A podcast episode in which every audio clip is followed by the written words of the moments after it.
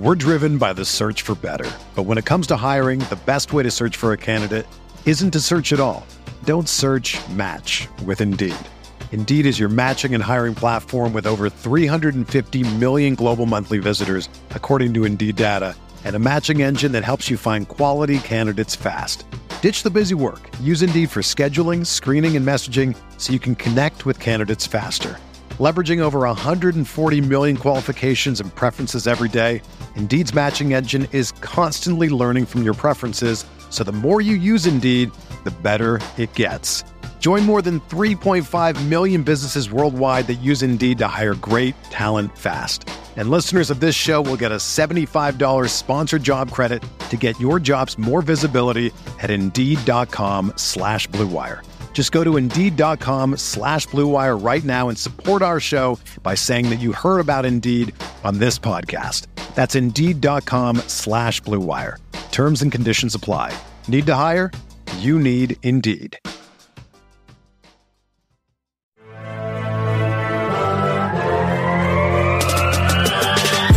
20 minutes a day, 365 days a year. This is the Pack a Day Podcast.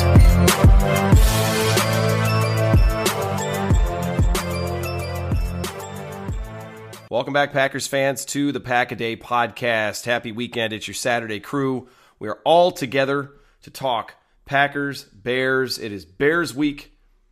Packers football is back. We have survived another bye week in another season. I am Jason Perrone of the Pack a Day Podcast, Game On Wisconsin, the Quick Slants Podcast, along with Paul Bretl of Dairyland Express, Cheesehead TV, and the Packers Unrestricted Podcast, and Matt Froelich of Game On Wisconsin and the Final Dump Podcast. Gentlemen, it is so good to have all three of us together. Paul, since you have not been with us for a minute, I will start with you. How goes it? And are you ready? Uh, how did you? What did you do to survive the bye week? I am excellent, and of course, very happy to be back with you guys. I appreciate you holding it down without me, although I know that wasn't a big task. And as far as what did I do to enjoy the bye week, I have to say, last Sunday there was a little bit of uh, I don't know what word to use, reprieve, and that it was just kind of a stress-free, you know, not having to worry about the Packers going to win, the Packers going to lose, just kind of taking some football from a, a different perspective. Yeah, for sure.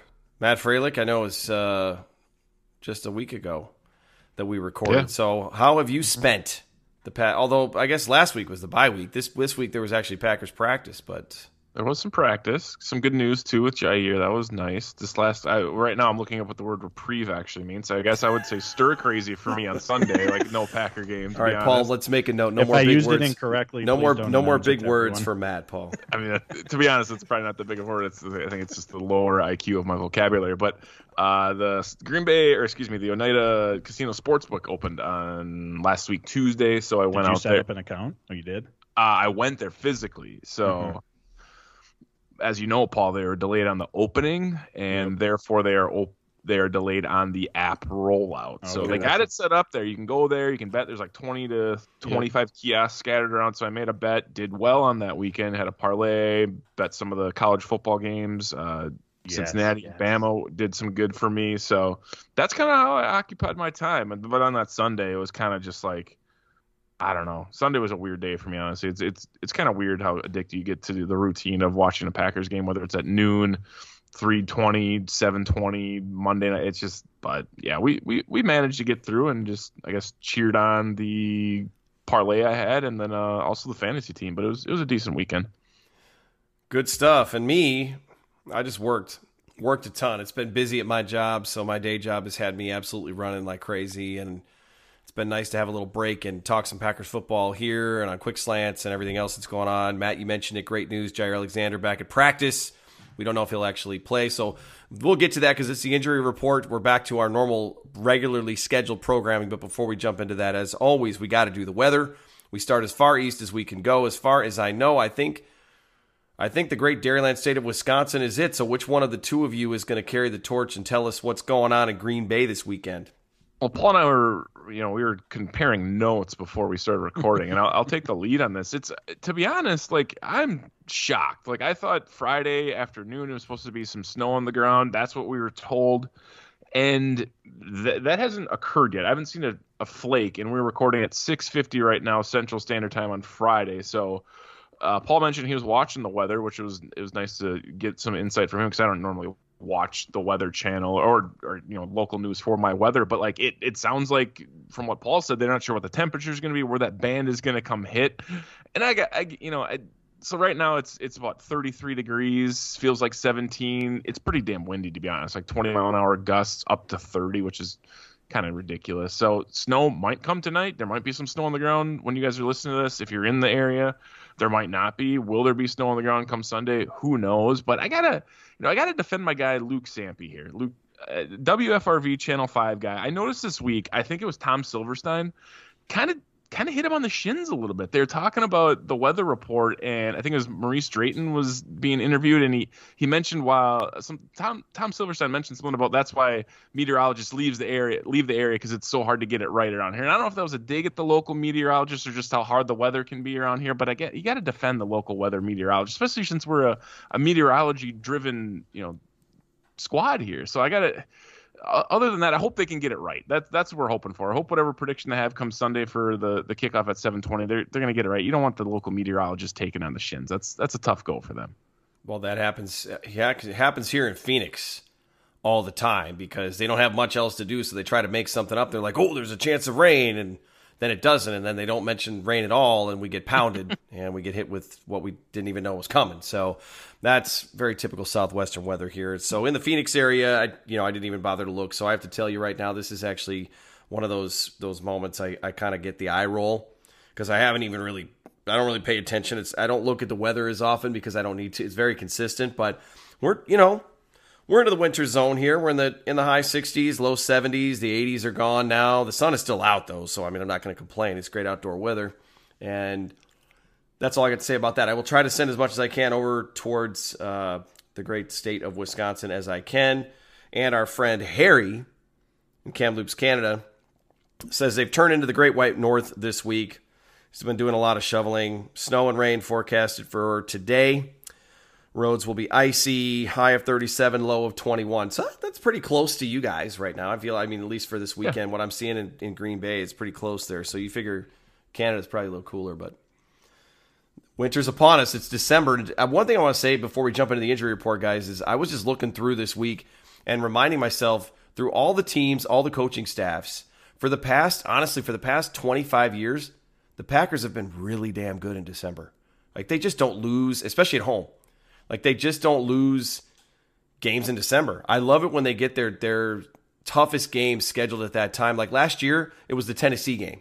Everybody had that kind of circled and earmarked and like, oh my gosh, how are they going to do? And they went full Packers in December and won that game emphatically. And we just missed the Vikings. That's a January game. So the Bears and the Browns are the two. Well, I guess the Ravens, but that's on the road. So the Bears and Browns mm-hmm. are the two home games left in December. And the Packers still have a lot in front of them trying to catch the Cardinals for that one seed. Obviously, need Arizona to lose one game along the way at some point, and hopefully, hopefully Green Bay can win out. I know that's a tough task, but it's been good. It's been really good, and and uh, so on the injury report front. We've already talked about Jaire returning to practice, so let's start there. He's not listed on the injury report because he has not been activated off of injured reserve yet. But by virtue of his returning to practice this week, the Packers have three weeks to make that decision. I would assume if he's back at practice that he is trending in the right direction and he is going to return. I don't think we're going to find out that there was any kind of a problem, unless there's a setback. There could always be a setback. But last week, Matt, we talked about which of the three of, of Za'Darius, Bakhtiari, Jaire are most important to come back. You listed Jaire Alexander. Mm-hmm. Paul, I know you've probably written 1,800 articles on it uh, over at your uh, Cheesehead TV and Dairyland Express. So I'm sure you have an opinion on it. But Matt, we'll start with you. Jaire is actually back on the practice field. And this secondary gets really scary for other teams if you add 23 into the mix. And the biggest problem that it's going to create is Joe Barry, who plays where, because you've got a lot of really good corners that, that are playing really well. And one thing I've always said is when you have all your guys healthy, Then the guys that you want playing the right number of snaps and you want to, you know, play the right type of snaps, you can do that. They don't have to they don't have to play above what you want.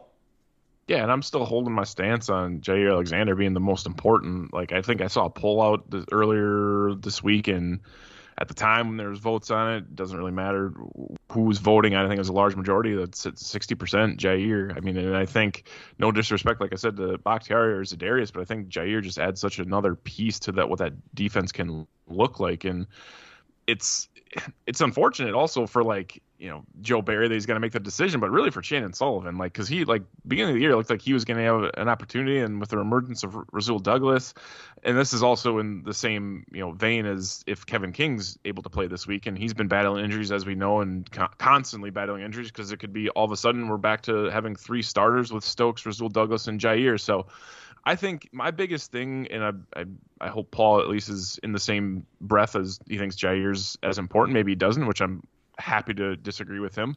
But I think if Jaire's active, whether it's this week, next week, um, I just hope that shoulder's tough enough that he can still play the the game of brand, the, you know, the brand of football that Jaire can play. He's so physical when it comes down to the line of scrimmage, being able to tackle running backs, play the flat on the tight end flat route you know blow up some screens now and then and i think like if he's not able to do that that takes a significant piece away from his game um, and even if it's not in run support just being able to play physical at the line i think bump and run on some of these physical receivers you have to come up against you know Jarvis Landry potentially at some point. Uh, obviously Justin Jefferson and and the remaining schedule I, hope Jaire's healthy. I, I, don't really know what the hell they're going to do with him this week. I I tried to figure out the pattern that is the Packers' injuries this year and how they're handling him. I just I can't seem to pinpoint it, and it's going to be a, a, secret all day. Um, mm-hmm. And it's kind of going to put us on pins and needles until about what six o'clock, six fifteen on Sunday, whether or not he's actually going to be activated. And then even if he's activated, does he actually play? So that'll be the big thing for me. But Jaire for me is still the piece, and I think down the home stretch, like you mentioned, that is going to be a nasty secondary, probably the best in the league if everyone's healthy. Well, and Matt, we're already going to be waiting all day for Sunday night, so we might as well be we waiting all day for Jaire Alexander. And we were talking before the show, and Paul, I, I said, don't push anybody if they're not ready. So if Jaire is not ready to play, there's absolutely no reason to force him out on the field. In fact, I'm still like riding on this Rasul Douglas uh, train. I, I just expect that dude to make a play every week, and I think the Packers can get by without him. But if we're talking about playoffs, obviously that's a big boost to the defense, getting one of your not just all pro cornerback, but he's also one of the heart and soul, and he brings a little bit of that, a little bit of the funk to the defense. We're driven by the search for better. But when it comes to hiring, the best way to search for a candidate isn't to search at all. Don't search match with Indeed. Indeed is your matching and hiring platform with over 350 million global monthly visitors, according to Indeed data and a matching engine that helps you find quality candidates fast. Ditch the busy work. Use Indeed for scheduling, screening, and messaging so you can connect with candidates faster. Leveraging over 140 million qualifications and preferences every day, Indeed's matching engine is constantly learning from your preferences, so the more you use Indeed, the better it gets. Join more than 3.5 million businesses worldwide that use Indeed to hire great talent fast. And listeners of this show will get a $75 sponsored job credit to get your jobs more visibility at Indeed.com slash BlueWire. Just go to Indeed.com slash BlueWire right now and support our show by saying that you heard about Indeed on this podcast. That's Indeed.com slash BlueWire. Terms and conditions apply. Need to hire? You need Indeed. Another day is here, and you're ready for it. What to wear? Check. Breakfast, lunch, and dinner? Check. Planning for what's next and how to save for it? That's where Bank of America can help. For your financial to-dos, Bank of America has experts ready to help get you closer to your goals. Get started at one of our local financial centers or 24-7 in our mobile banking app. Find a location near you at bankofamerica.com slash talk to us. What would you like the power to do?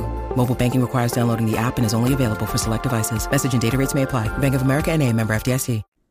I'll be surprised if he plays this week. I just think the Packers typically take a, a ramp up approach with guys coming back from injury. So my expectation, I've been wrong before, so don't be surprised if I'm wrong again, but my expectation is that he's going to be out this week against the Bears. But you bring up a good point that when he does return, when that time comes, you know they're going to have some decisions to make at the cornerback position, and it's good decisions. Mm-hmm. You know, when you have options because you have a number of good players to choose from, um, that's a positive. And I have to say, I think I wrote an article. I probably wrote an article before the season that my biggest concern about this team was the cornerback depth. We rewind back to the mm-hmm. week one. We know we have Jaire. Kevin King is Kevin King. Rasul Douglas isn't on the team. Eric Stokes turned into a very fine football player, but of course, at that time, we did not know. And then Chandon Sullivan, he's elevated his play this season. And then Shemar Jean-Charles, haven't seen much of him rookie. Was incredibly nervous about the depth of this position, but man, they've held up really well. The Rasul Douglas signing's been huge. As I said, even King, his showing in Minnesota was was rough to say the least. But the three games that he was in before that, and I know he missed time, but Cincinnati, Seattle and Kansas City. He played some really good football then. So they're going to have some tough decisions to make. I think the two big uh, or the two uh, most likely options, I should say, are if you want your three best corners on the field, you're going to put Jaire in the slot over Sullivan, and you have Rasul and Stokes on the boundary. However, I think I've said before, I've talked about this since last year when I think the topic of conversation came up about Jaire moving to the slot. I prefer him, if I can be picky, I prefer him on the boundary. I think that there's more value in taking away the team's top boundary receiver than there is in the slot. But as the Packers have done in the Matt LaFleur era, they've shown that they're very, very flexible. And I think that that's going to be the approach that they take. If Jaire was back against Minnesota two weeks ago, three weeks ago, I think he would have been on the boundary of Justin Jefferson. If he was back against the Rams this past week, I think he would have been in the slot against Cooper Kupp. So they have options. That's a good thing. And as I said, I don't. we haven't seen with the Packers with Matt LaFleur them they're being being very much concrete. You know, here's where you are, here's where you're going to play, here's where you're going to stay. It's matchup based, and I assume that's going to be the approach they take moving forward. So two things. The first one is in the playoffs, you want to have your best players in the best position, and they have to play their best game. So things change. Matt, we talked about it last week. In the playoffs, teams scheme differently, they play differently. It's a different level of competition. You need a Jaire out there, and for him to kind of be able to move inside, outside is helpful. Eric Stokes, I think they can get by in the regular season with Eric Stokes, but you watch come playoff time. Don't be surprised if there's a moment or two where he um, he he gets welcomed to playoff football, and I think he mm-hmm. has grown up so much and has has become such a a great player uh, over the course of this season, and there was there was no doubt about it. After three or four weeks, it's like okay, it's time for him to get out there and play. And Kevin King is what it is. I think Kevin King is when I say the right players playing the right number of snaps. Kevin King is the guy that comes to mind. You know, I want him playing the right, and, and Chandon Sullivan as well. If they don't have to play every snap and they don't have to play out of position or they don't have to do something that they're not equipped to do, then the defense is in much better shape. So I think Jaire coming back is a huge, huge, and it's a passing league. It's a passing league, so the Packers have to be ready to stop the stop the pass. And I completely forgot point number two. So Paul, I'll kick it back to you while I try to remember what I was going to say. I just wanted to add one other thing, and just the you know it's a credit to the players first off. They're the ones on the field. They're the one making the plays. But Joe Barry's defense as well. I mean, the the design of it he's basically been daring opposing offenses to run the ball. You want to run the ball? You can run the ball. That's fine. We'll let you run the ball. But you're not going to pass the ball on us. And the one week where they kind of went a little bit more in the other direction, they were still trying to protect the pass, was against Minnesota because they had Dalvin Cook. And we've seen what Dalvin Cook can do. And Minnesota then found success in the passing game. But there was this three game stretch where they went super, super heavy on the light boxes, which is what they typically do, but really leaned into that against Kyler Murray, Patrick Mahomes, Russell Wilson. Green Bay secondary allowed 601 total passing yards, one passing touchdown, four interceptions. It's a remarkable stat for a secondary that didn't have Jaire Alexander. So again, it's a credit to the players, but Joe Barry and this defensive scheme that he's brought in has, you know, really worked wonders with for, you know, many of the players. It's not a coincidence that guys like Chandon Sullivan, Dean Lowry, De'Vondre Campbell are all having either career years and certainly so in De'Vondre's case, or very close um, with the other guys, and maybe career years as well. So mm-hmm. it's it, that's been such a big big part of this. Well, and I think the point I was going to make was is that next year when everybody starts freaking out again about the draft and whether or not they like the draft and free agency and how many players the Packers did or didn't sign, don't forget it doesn't stop in the preseason and in the offseason. A lot of the work that Brian Gutekunst has done, Paul, to your point about the cornerback position, the reason why it's it looks so great is because of what they've done since the beginning of the season. Adding Rasul Douglas to that group by itself was a huge, huge addition to this team, and that's it. That doesn't happen by accident. You know, teams are they're always looking for who's the next guy that we may want to bring in or pluck off of a practice squad or that's out there that's available or sign or something like that. I mean, for all of the things that we complain about, that the the end season moves for a team that has also had to manage very limited resources financially has done really really well. So I want to give credit where credit's due there to the front office and the personnel team in in making that happen. So Jaire back at practice, something to keep an eye on. Cornerback group is looking pretty good. David Bakhtiari did not practice this week, so he's coming off that scope. We talked about it pre-show. I'll just ask the simple question of what is the concern level? There's nothing we can do about it. It's it's you know just it's recovery from a surgical procedure. There's you know it's not like he's not doing everything he can to get back on the field. He hasn't been put back on injured reserve that gives me some hope, but I'm starting to get concerned because I had hoped that by this point he was back. I want him to play a few games and get his legs under him. I don't want to just throw him out there in the playoffs, even though he's an all pro left tackle and mentally he's he's going to be ready. I still think he needs to play a couple of games. It just makes me nervous. And so my concern level is starting to heat up a little bit. Matt, how are you feeling about David Bakhtiari not having a chance to practice for a couple weeks here? I'm just kind of annoyed, to be honest. Like, I'm obviously concerned for the longevity of his career and what his I guess the rest of his tenure looks like with the Green Bay Packers, but like I just I think I mentioned this like in every other Pack a episode or every other Final Dump episode on Game on Wisconsin. It's like dude, I go back to August and it was like it seemed like David was going to start week one, and like all of a sudden it's like okay, he's going to be on IR and he's out for six weeks, and then it's like, or excuse me, on the pup, and it's like, dude, what the hell? Like it's we're getting into December here. Like what's the deal? Like it doesn't look like there's anything that tells me he's going to be ready to go this week, and you know that was part of your argument last week jason was like yeah he, you know you might be able to get away with the bears pass rush with an injured Akiem Hicks or a, you know a, a done for the season Khalil Mack and you might be able to get past you know the regular season whether it's you know the Ravens or the Browns who probably a decent pass rush but uh, come Garrett. playoff yeah, Myles Garrett, exactly. Like you need you need to have your best linemen, you need to have your best players available, like you mentioned in this episode. It's like if if Bakhtiari can't get going here. Like that's it's I'm concerned for him, but I'm like it's just like it's you're scratching your head because like injuries throughout this entire year have just been really really confusing like across the board and it's all these high caliber players you don't really know what the hell is going on. I mean, we haven't even talked about Za'Darius Smith yet like still not sure when he's going to come back at some point. Like, and they just every week it seems like there's something that's a little bit, you know, pessimistic. This week obviously was not really the case. I mean, the Jaire uh, Alexander coming back and practicing was great, but it was still, you know, aligning with Randall Cobb with the core injury. So it's like at some point you got to see David Bakhtiari back. You would hope. It, you know, Aaron Rodgers this week on Pat McAfee said he didn't expect him back this week. I don't know how much weight I put into that. Sometimes the banter between the boys, Pat and Aaron Rodgers, isn't always uh, the most, uh, uh, I guess, honest. We'll say. So I don't really know what to put weight into that. But at the end of the day, like whether it's this week, next week,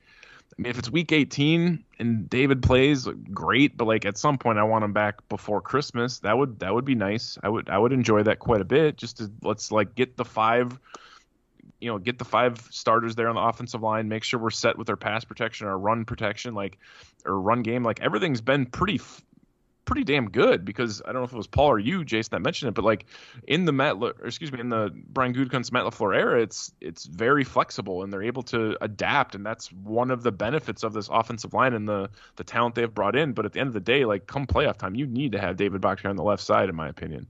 Yeah, for sure. And it's just it's like I said, just getting getting oiled up and and having them ready to go. Paul, your concern level as far as David Bakhtiari not having practice, now we're past the bye and he still didn't get out there and practice.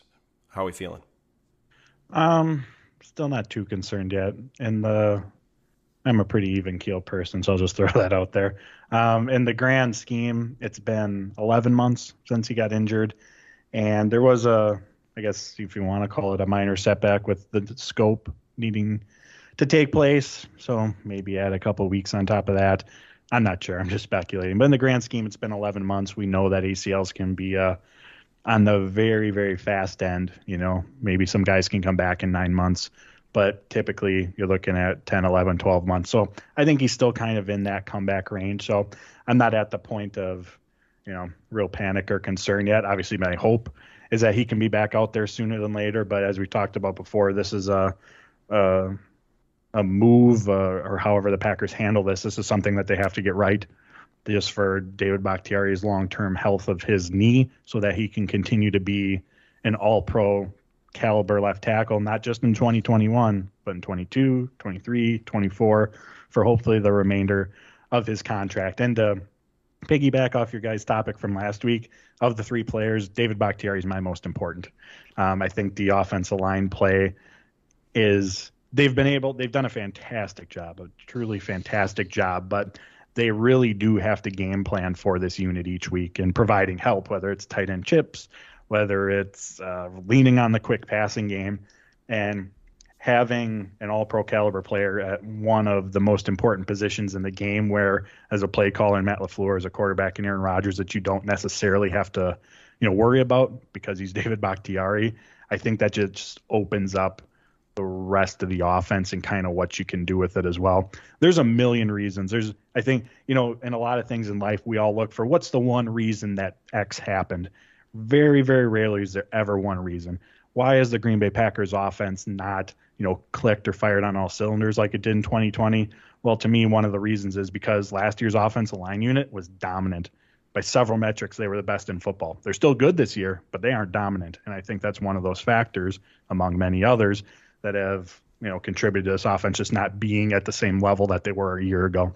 So obviously, we all feel the same way. We hope David Bakhtiari can come back, um, and ideally with at least a week or two left in the regular season, so he can get some of those reps in because that is going to be important for him. But I'm still not quite at you know an elevated sort of concern at this point, just because you know we're still in working our way through month 11. So, Paul, just give us a quick percentage. What percentage of your picking David Bakhtiari as your most important guy to come back of those three? How much of that relates to the NFC Championship game, either last year or looking ahead to this year? Uh, quite a bit because I'm i I know there's plenty of others out there, but I, I really do think that having him against Tampa very well could have been mm-hmm. you know the difference in that game for mm-hmm. them. Uh, and as we look to the playoffs, you know, they might have to go through Tampa Bay. Mm-hmm. They held up well against the Rams defensive front, but that's still a mean defensive front you're going to have to go through. So, yeah, that's that definitely is part of the equation. Well, if you look at the playoff teams, it's no surprise they have the, some of the best defenses in the league. So you look at Dallas, Arizona, the Rams, the, the Tampa Bay Buccaneers. I think right now those are the top teams that the Packers are probably going to be contending with when all is said and done, if you want to think about the teams that are likely to go further in the postseason, anything can happen, obviously, but the Packers are going to have to have to figure that out. So David Bakhtiari will not play this week. He did not practice this week. Something to keep an eye on. Another bit of bad news we got this week was wide receiver Randall Cobb. He did not finish the Rams game. It was reported as a groin injury. Then it uh, became a core injury as it was reported when the Packers resumed after the bye week. Cobb did not practice at all this week. He will not play on Sunday. Core injuries are very, very delicate things. There's a lot of lot of ways those things can go. We've seen players have them before. I think Geronimo Allison had one. I remember Damarious Randall had one.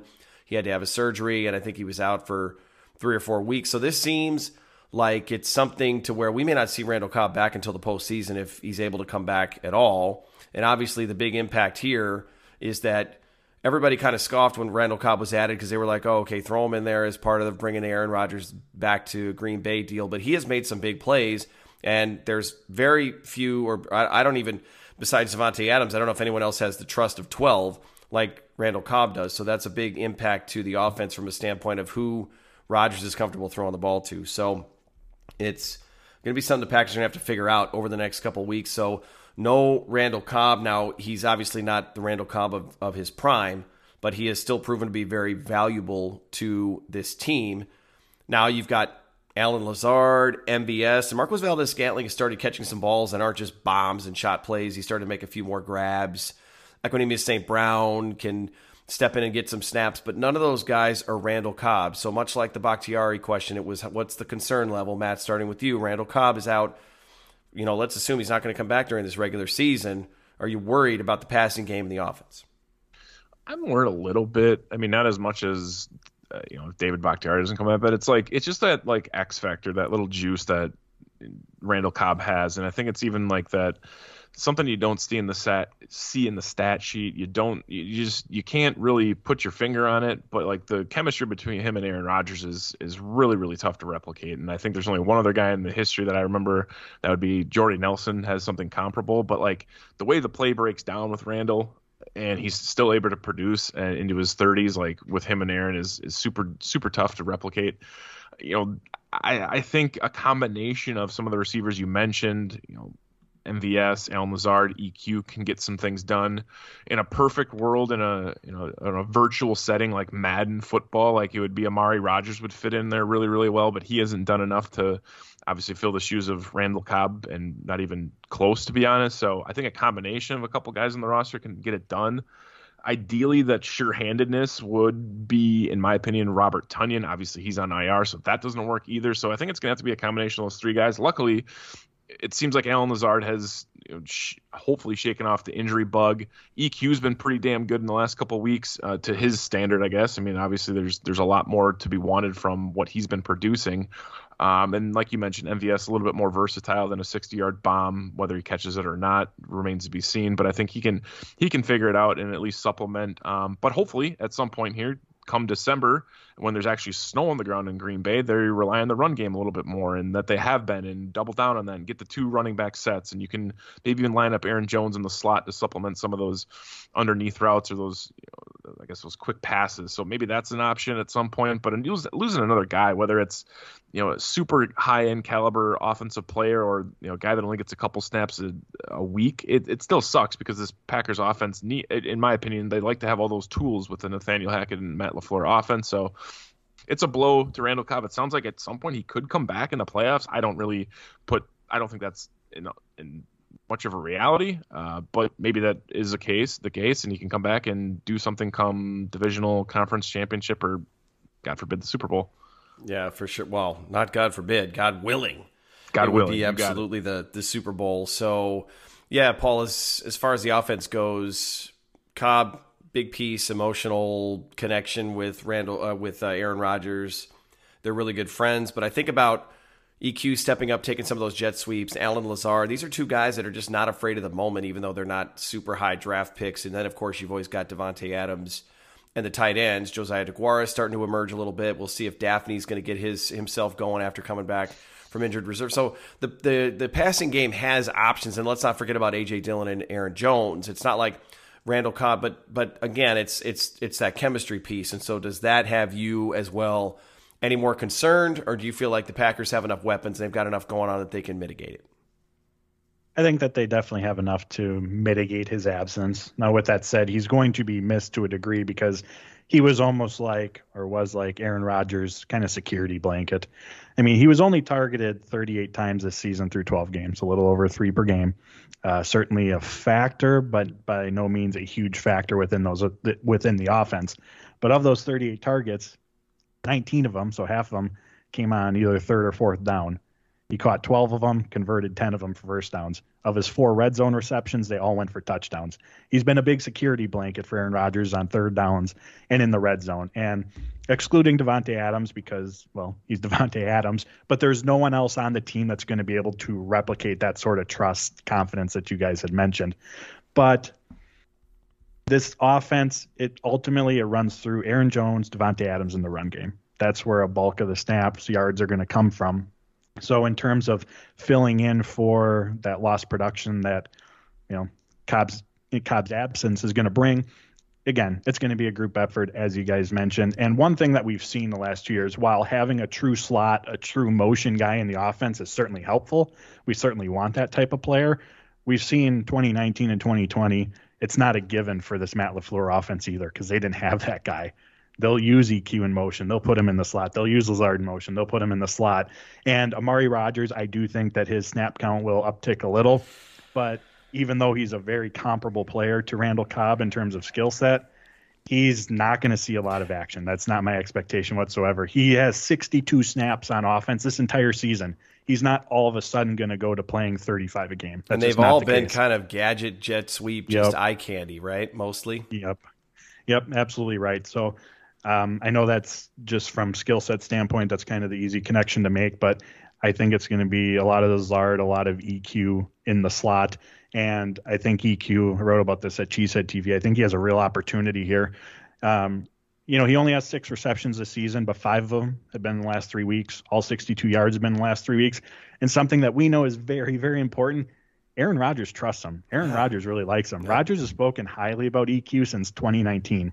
He talked about this year how he was how he was bummed that he was cut initially and was happy to see that all right, we at least got him back on the practice squad. So there is that trust there. And when it comes to you know, we've seen him used on jet sweeps. We've seen him used in motion, and he's certain he is, he is more dynamic than Allen Lazard is with the ball in his hands. And Allen Lazard's battle drops recently, so I, am not concerned about Allen Lazard. I'm not saying that whatsoever, but I think just the opportunity there, if someone's really gonna um, benefit, you know, for lack of a better word, in, or earn more opportunities, I really think if I was picking someone, I would pick EQ. When you need mealtime inspiration, it's worth shopping Kroger, where you'll find over 30,000 mouthwatering choices that excite your inner foodie. And no matter what tasty choice you make, you'll enjoy our everyday low prices, plus extra ways to save, like digital coupons worth over $600 each week. You can also save up to $1 off per gallon at the pump with fuel points. More savings and more inspiring flavors make shopping Kroger worth it every time. Kroger, fresh for everyone. Fuel restrictions apply. This is the story of the one. As a maintenance engineer, he hears things differently. To the untrained ear, everything on his shop floor might sound fine, but he can hear gears grinding or a belt slipping. So he steps in to fix the problem at hand before it gets out of hand. And he knows Grainger's got the right product he needs to get the job done, which is music to his ears. Call, clickgrainger.com, or just stop by. Granger, for the ones who get it done you probably I don't know if you can actually hear a facial expression, but Paul, when you were talking about Amari Rodgers, you could probably hear my facial expression cringe a little bit. I just mm-hmm. when we get to the postseason, it's it's things like just the little things that make it really tough for a young player that hasn't played a lot of snaps to be effective. And so I, I'm going to be really interested to see what, what Amari Rodgers' path is over this next month. I could see if, you know, like hopefully in a game like this weekend where the Packers should should fairly easily handle the business in front of them. You give Amari Rodgers some opportunities where there's less risk of, of anything going wrong and impacting the game negatively. But you make a really good point with some of those those snap counts there too. So Randall Cobb, another one to watch, and this team is just the theme of this year. Just keep player going down. Some of them have come back, some of them won't be back, and and that's a big loss if uh, you know from an emotional and from a, a skill standpoint because, like you said the plan to replace the Randall Cobb piece of the offense, even though it's different from Mike McCarthy to Matt LaFleur, was Amari Rodgers, and he's just not ready yet. So, fortunately, on the Packers side of things, Paul, do you have something else to add? Yeah, I just wanted to say that, you know, during the Ted Thompson era, and sometimes it was to a fault that rookies, young players were relied on heavily. One thing during Matt LaFleur and Brian Gutekunst's tenure, they're gonna they're gonna lean towards experience. Mm-hmm. You know, I mean, we even saw it coming out of mm-hmm. camp. You know, Eric Stokes, he was getting those first team reps because Kevin King was hurt, but come week one, who was lined up across from Jaire Alexander, they're going to give experience the absolute benefit of the doubt, and I think that's going to be the situation here. So that's Lazard, that's EQ. Yeah, as they should be, and I think as and, and I, we talk about the elevation of the importance of these games and that's what you're going to need when it comes to playing in January and guys that have been there before. And I mean, look, at some point a rookie's going to have to play, and they might have to. Eventually, somebody's got to get experience playing in a playoff game for the first time. So if it's Royce Newman and Jon Runyan Jr., they've been playing all season long. We have to hope they can hold up. If it has to be Yosh Nijman, okay, we have to hope that he can hold up on the left left side of the offensive line against some really tough competition. But it's it's a tough ask, and so it's a good thing the Packers do have some of that experience. And fortunately, looking at the rest of the injury report, the only other player that has a designation, there were a bunch of players listed, but the only one with a designation is linebacker De'Vondre Campbell. He was battling an illness. He's back off the COVID 19 list. He was limited on Friday. He's listed as questionable. And this is one of those games where if he's not feeling 100%, Krys Barnes can absolutely carry the load.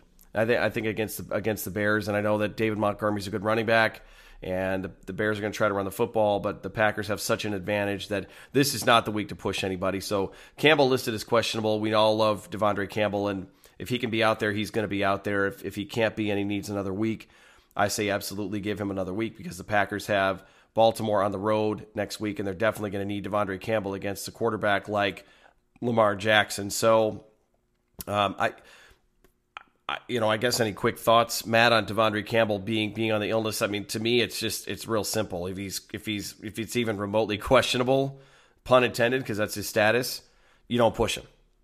No, I don't think you push him. It's it's been fantastic to see what I mean. Obviously, duh, De'Vondre Campbell's had a career year. Like he's been an amazing addition for the Packers, and you started off the episode talking about just like it, come this offseason if they don't make the right moves in quote unquote right moves whether it's be the draft or free agency or the first round of free agency like those acquisitions can still come at a, at a value whether it be Rasul Douglas or De'Vondre Campbell um, so watch for those, obviously. But I think this week, if he comes back, it's great. I think my guess is he does come back just because he did have that extra week off um, when he was uh, diagnosed with COVID. Um, but who knows? I mean, that's affect affects people in an entirely different way. Um, personal experience, not too brutal for me, but I'm not a professional football player and coming back from an injury and trying to exert myself like that. So we'll see what they do. I would assume if he does play, he's probably going to be on a pitch count, um, and, and hopefully he can remain on that count, meaning that the Packers are most, more than likely dominating the Bears this weekend. Uh, but you you don't want to see De'Vondre limited in any capacity. So he's got to sit some extra time to get back and get his lungs right, cardiovascular right, whatever other ailments he's got going on. Make sure they do that because I don't want to rush him back and stifle what he's been done, what he's done because he's been a super super integral part of that defense thus far. Yeah, protect your protect your your biggest assets, Paul. I assume you're probably on the same train. Yep. If I had to read the tea leaves, as we like to do here, and make a guess. Um, I would venture to say that he's going to play just based on the coach's interviews this week. Talked about how he's, you know, even though he wasn't there, he was in on every team meeting. He was participating. He all he missed was the practice reps. Not to say that that's you know something easy to make up, but yep, if he's ready to play, send him out there. If he's not, you know, obviously protect him because as we've seen with all the injuries the Packers have had to deal with, it's about the playoffs. Yeah, it's all about the postseason. I don't think that's any kind of a reach for Packers fans and for us to be talking about at this point. It is December, and the Packers had things gone a little bit differently on Thursday Night Football, may have had a chance to wrap up the NFC North with the win over the Bears this weekend. Thank you, Steelers. I hope that TJ Watt is okay. That game was still very interesting. You know, Chase Claypool, guys, was one of those, you know, connected to the Packers during the draft, and he's turned uh-huh. out to be a pretty good receiver. But a um, couple of interesting moments from him there on the mental side of things that make you make you kind of glad sometimes that the Packers maybe kind of look into stuff stuff like that. When and, hey, when Ju- when Juju Smith Schuster's the better on the roster, like that's who you're learning from. Juju's done the same thing in the past, so yeah. it's yeah tough tough that, spot from them. That is indeed. It is indeed. But so that's it for Packers that, that have a designation. There were a bunch of other guys that were listed, but you know most everybody else uh, practiced. Davante Adams still dealing with the hammy. He's limited um, in practice, but he's he's will play on Sunday. And you again just you know hope the Packers can roll and get up early and get a chance to manage snap counts from that point. So on the Bears side of things, real quickly, just going down the list, uh, quarterback Andy Dalton, left hand, did not practice. He's doubtful for Sunday. We know Justin Fields is going to start. He will play on Sunday, so he will be back after his rib injury that he has been recovering from. Marquise Goodwin is doubtful. He was uh, limited on Wednesday, didn't practice Thursday or Friday with a foot injury. And then defensive lineman Mario Edwards listed as questionable.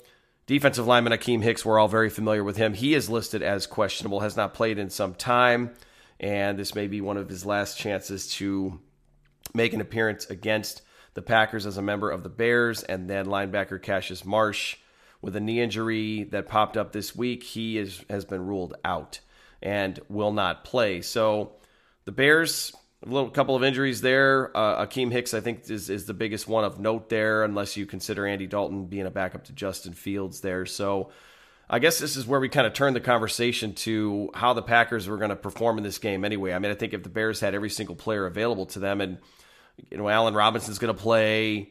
David Montgomery's got a bunch of injuries, but he's he's going to play. He didn't practice on Wednesday, but he'll be out there. He has got a shoulder, groin, and glute injury. Allen Robinson hamstring.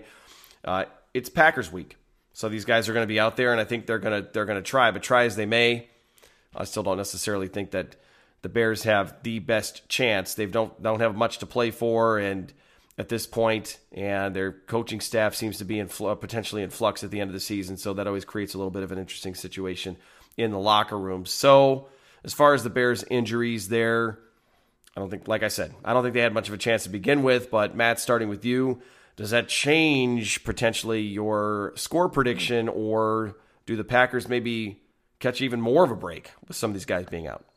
You know, looking at who played the the, the first matchup this this year, um, you know, Allen Robinson was limited. David Montgomery didn't play, so that'll be a little bit more juice for them. He did have a really good game last week, but the previous two didn't really perform all that well. Uh, Justin Fields with the banged up, you know, the ribs. I think that'll be a factor, or at least I I anticipate it being a factor. But like you mentioned, Jason, like fully healthy, the Bears don't really stand a chance. Khalil Mack is banged up, or not banged up, he's out for the year.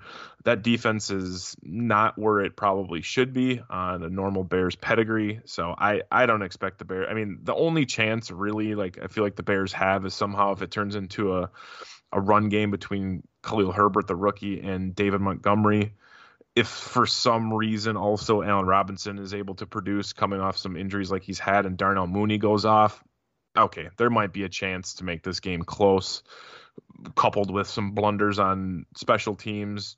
Aaron Rodgers, the running backs turning the ball over a time or two, like then we might have a conversation of a, of a different sorts. But last I checked, Packers are favored by 12 and a half. I expect them to win by that margin plus uh, you didn't really ask for a score. I'll give you a score. I'm going uh, 30 to 13 Packers. 30 13 Packers. That yeah. is a that is a healthy spread. So don't do not take the I guess don't take the Bears and the points this no. week. No.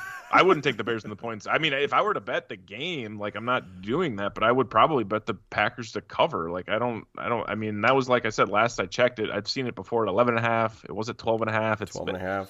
I don't see why not. Like I don't see. I, I just I don't. You can, there's not much you could convince me that the Bears are going to put up enough points. I guess the only reason they wouldn't cover being the Packers if they were trying to grind the game out and run the ball and just keep it to and, and the weather could be a factor too like but I, I don't see a reason why the Packers shouldn't um, should blow out the Bears in all honesty yeah absolutely it should be one of those games that they're at home we got a lot to play for and this isn't one you dink around with there so Paul as far as the injury report on the Bears side of things they just can't seem to catch a break and we all know about the Bears to begin with so what are your thoughts on the Packers versus the Bears? Waiting all day for Sunday night. Is it going to be worth the wait? well, for Packer fans, hopefully so. Um, of course, I expect the Packers to win, but just a few notes. Akiem Hicks, like you said, Jason's questionable. He was a full participant Friday after being a limited participant, so my guess is he's going to play. And Akiem Hicks versus Royce Newman definitely seems like a matchup in favor of the Chicago mm-hmm. Bears, but the Green Bay Packers were able to limit him the last time they played, but of course, still worth keeping our eyes on. Robert Quinn in Khalil Mack's absence, he's actually got 11 sacks this season, which is one of the most in football. So we might see him lined up on Yosh as a, as the edge rusher. He does move around, but he may try to take advantage of that matchup. So we might have to see Green Bay again provide some help there. Quick passing game. And then David Montgomery, uh, Khalil Herbert, last time these two teams played, he found some success. He had 97 rushing yards on the ground, over five yards per carry. David Montgomery's been very good this season. I expect a heavy dose of him. And when it comes to Justin Fields, Preston Smith, Rashan Gary, it's going to be important that they contain him. Don't let him get out of the pocket. Let that interior, because it's not a very good interior offensive line. Let the Bears have. So let Kenny Clark, let Dean Lowry penetration up the middle, create the pressure that way. Um, I already gave the stats earlier when Green Bay went up against guys like Russell Wilson, Kyler Murray, Patrick Mahomes. They did a very good job of keeping those guys in the pocket. We'll have to do the same with Justin Fields. But since we're doing predictions, I have the Green Bay Packers winning 31 17. Covering the spread. 31 17. I hadn't even thought about. I hadn't even thought about a score. I mean, and these Packers Bears games can always be really interesting too. So I'm going to take the Packers, and I definitely think they're going to get over 30. I'm seeing 35 on their side, and maybe maybe something like a 16. The, the Bears, there's always weird stuff that goes on with the Bears. So 16, even mm-hmm. though that's not like a, a normal, maybe they get a failed two point conversion or something like that, which would be the most Matt Nagy thing at all. Maybe, you know, remember that first game against the Packers in 2018 and that opening day where he came out in the wing tee and tried to get a little too fancy. And there's always foreshadowing, I think, throughout someone's career or whatever that it is that they're doing. And so here it is a little bit too later, and it's like a later or two years later or three years later, and Matt Nagy's on the hot seat, and it's maybe because he's he's gotten a little too cute, and uh, he's got a good talent in Justin Fields, but just has not been able to capitalize on it. So I think we all like the Packers to win this one. The injury report, fortunately, pretty light, but obviously it's it's not so much about this game, but moving forward, it's the big three and any updates we can get on Randall Cobb. Hopefully, we get some better news than expected there. If it's not until the playoffs, I would still take that. Uh, Matt, to your point though, it's a it's a big time deal, surgery, and so there's it's just it's one of those things I don't think we can count on. We have to hope for some better news than expected. So going around the horn, Matt, we know what's going on with you. Final dump it will not be out again until Friday. Excellent episode sure. once again this past week. Uh, anything else happening this week that we can look forward to on your end? I mean, you mentioned the the Steelers Vikings game, and I'm not one to you know talk about my bets and stuff, but I guess I get to now since it's legal in in Oneida. Uh, they screwed up my parlay for the weekend. I had Steelers plus three, and that was before Dalvin Cook was active. So they almost actually, yeah, they almost covered Paul. Parlay is already done. Yeah, exactly. And I, I it was apologize. Un- no, no, no, no. Please lean into it. If I'm going to bring it up, I'm I'm warranting it. So, but I, yeah, it, my my parlay is done for the weekend. It was I had moneyline Packers, moneyline I think Chiefs and moneyline another favorite, super favorite. So it's it's over. So it's just uh I guess anticipation of whatever Paul's word he used, uh, you know, that he got through on Sunday without a game. It's uh, waiting until 7:20 on Sunday to get through. So it's that's what I'm looking forward to the game. And then just like like I said, like we've talked about this whole time. I think everyone's talking about like let's get healthy down the stretch here. Whether it's you take a game off kind of against the Bears and you don't cover the spread, like get healthy for the Ravens, get healthy for the Browns, and then like let's make sure we get these guys back to the fullest capacity once we get into the playoffs because they're going to need every single body on that roster come playoff time. Yeah, for sure, absolutely. And Paul, always tons going on in your world. Dairyland Express, Cheesehead TV, Packers Unrestricted. What do we got coming up? Yeah, head to Dairyland Express. We got X Factors, five big questions facing the Packers at Cheesehead TV. Um, talked about it on here quite a bit, but uh, how do you replace Randall Cobb, Equanimeous St. Brown's potential impact? Um, there's plenty of other stuff out there at those sites as well, so check it all out. Absolutely good stuff. Well, we'll be back again next week. Hopefully, talking about a Packers victory over the Bears. Everybody staying healthy. A short injury report so we can talk about other fun stuff and getting ready for the Packers to take on the Baltimore Ravens in Baltimore and Lamar Jackson. That should be a fun one. Rodgers, Lamar, barring anything really wacko happening this weekend. So, everybody, enjoy waiting all day for Sunday night. Winter is upon us. So, as always, stay warm, stay safe, and go, Pack, go.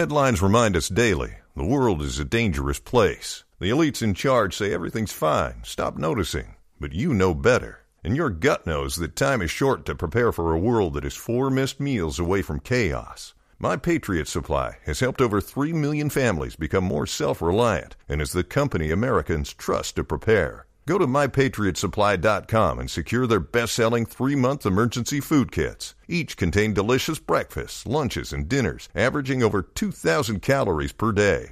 Secure at least one food kit for each family member. For a limited time, save $200 plus get free shipping on all their Ready Hour three month emergency food kits. You're not ready if it's not Ready Hour Foods.